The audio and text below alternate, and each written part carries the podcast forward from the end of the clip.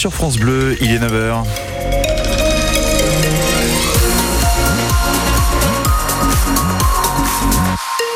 Et le journal présenté par Jean-Baptiste Marie. Bonjour Jean-Baptiste. Bonjour Maxime, bonjour à toutes et tous.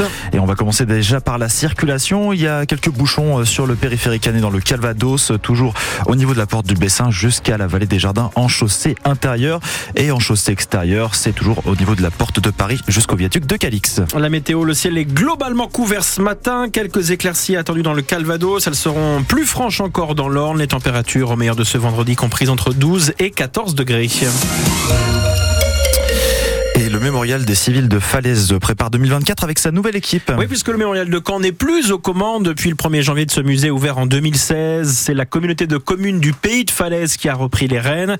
Une direction qui repart en conservant son responsable depuis 2018, l'historien canet Emmanuel Thiebaud, qui était notre invité ce matin. Il a appris avec satisfaction qu'Emmanuel Macron viendra présider lors des commémorations du 80e anniversaire du D-Day en juin prochain une cérémonie dédiée aux victimes civiles de la bataille de Normandie. C'est exactement le thème du mémorial de Falaise, mais un aspect de l'histoire qui est assez méconnu des visiteurs français ou étrangers, nous expliquait-il il y a quelques minutes. On écoute Emmanuel Thiebaud c'est vrai que c'est quelque chose, qu'il s'agisse aussi bien de la question de l'exode, hein, entre 150 000 et 200 000 personnes en Normandie qui fuient leur foyer pour échapper au bombardement, au combat, euh, 20 000 civils tués sous les bombardements sur les cinq départements normands. Donc lorsque des visiteurs qui viennent d'autres régions découvrent avec euh, stupéfaction et en ne se rendant pas compte que malheureusement, toute guerre, et on le voit avec l'actualité, ce sont bien les civils qui sont les premières victimes. Donc c'est une façon pour nous aussi, à travers l'histoire, peut-être de leur ouvrir les yeux sur l'actualité. Falaise, c'est pas très loin de Saint-Lô. Vous avez envoyé un petit carton d'invitation à l'Elysée Bien sûr, c'est le président, M. Ménil, qui l'a signé. Peut-être qu'en nous écoutant ce matin, la proximité euh, d'Emmanuel euh, entre nous, on va peut-être se comprendre et ça va peut-être le faire venir. Non, très sérieusement, nous serions euh, très honorés puisque c'est le seul musée en Europe, voire au-delà même, qui aborde de façon exclusive la thématique des civils confrontés à une situation de guerre. Donc, on espère quand même qu'on aura une grande visibilité au cours de ces commémorations. C'était Emmanuel Thiebaud, responsable du mémorial des civils de Falaise, invité de France Bleu Normandie ce matin, interview à réécouter dans son intégralité sur notre site francebleu.fr. Déjà de premières perturbations depuis hier soir à la SNCF. Oui, les contrôleurs sont en grève, le trafic est perturbé tout ce week-end. Au niveau national, le service est réduit de moitié sur les TGV Inouï et Ouigo. En Normandie, aujourd'hui, deux trains nomades sur trois circulent. Le trafic est même normal sur les lignes Lisieux-Deauville et Caen-Lisieux. Demain, samedi, plus d'un train sur deux roulera sur l'ensemble des lignes nomades. C'est ce qu'annonce la compagnie ferroviaire en Normandie.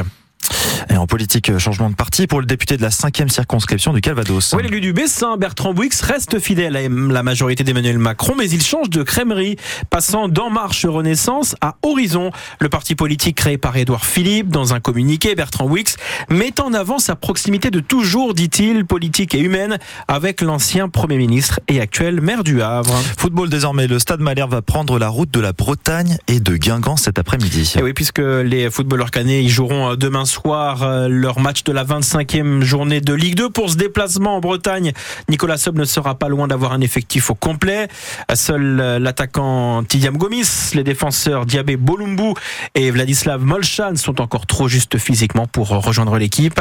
Et ce n'est pas plus mal que le coach canet puisse compter sur son effectif euh, au complet, car après le départ de deux nouveaux joueurs transférés la semaine passée, son groupe est assez restreint, même s'il ne s'en plaint pas. Écoutez Nicolas Sub. Je ne crois pas au fait de sous-entraîner pour performer. Donc forcément, on va s'atteler à continuer ce que l'on fait de bien depuis plusieurs semaines maintenant. Il reste à disposition 21 joueurs de champ. Et quoi qu'il en soit, il en faut que 11 le week-end pour démarrer. Donc euh, oui, de fait, entre le jeu des blessés et le jeu des suspendus, on pourrait pour autant se retrouver dans une situation délicate. Mais j'ai mémoire d'une année où on est monté en Ligue 1 avec 20 joueurs utilisés sous les ordres de Franck Dumas. C'était à Libourne. Donc, je, en tout cas, je ne pense pas de manière négative à cette chose-là. L'idéal pour moi serait d'avoir 22 joueurs. Voilà, maintenant le mercato a fait que on est un petit peu moins, mais c'est pas grave. C'était Nicolas Sub, l'entraîneur du Stade Malherbe avant le déplacement de sa troupe. Donc demain à Guingamp, un match que vous pourrez vivre évidemment dès 18h en écoutant France Bleu Normandie. Il y a une info foot qui écrase toutes les autres depuis hier soir. C'est Kylian Mbappé qui va quitter le Paris Saint-Germain. Et oui, cette fois c'est fini. Euh, le meilleur buteur de l'histoire du Paris Saint-Germain euh, va quitter la capitale en juin prochain à l'issue de son contrat.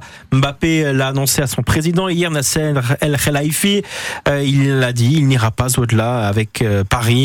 En un an, le PSG aura donc perdu Messi, Neymar et Mbappé, Kylian Mbappé, qui n'a pas annoncé en revanche le choix de son futur club. En basketball, c'est le dernier match de la phase régulière ce soir pour le CBC. Les basketteurs canets, qui sont deuxièmes de leur poule, affrontent l'avant-dernier Besançon à 20h au Palais des Sports quand la mer. Le match est complet.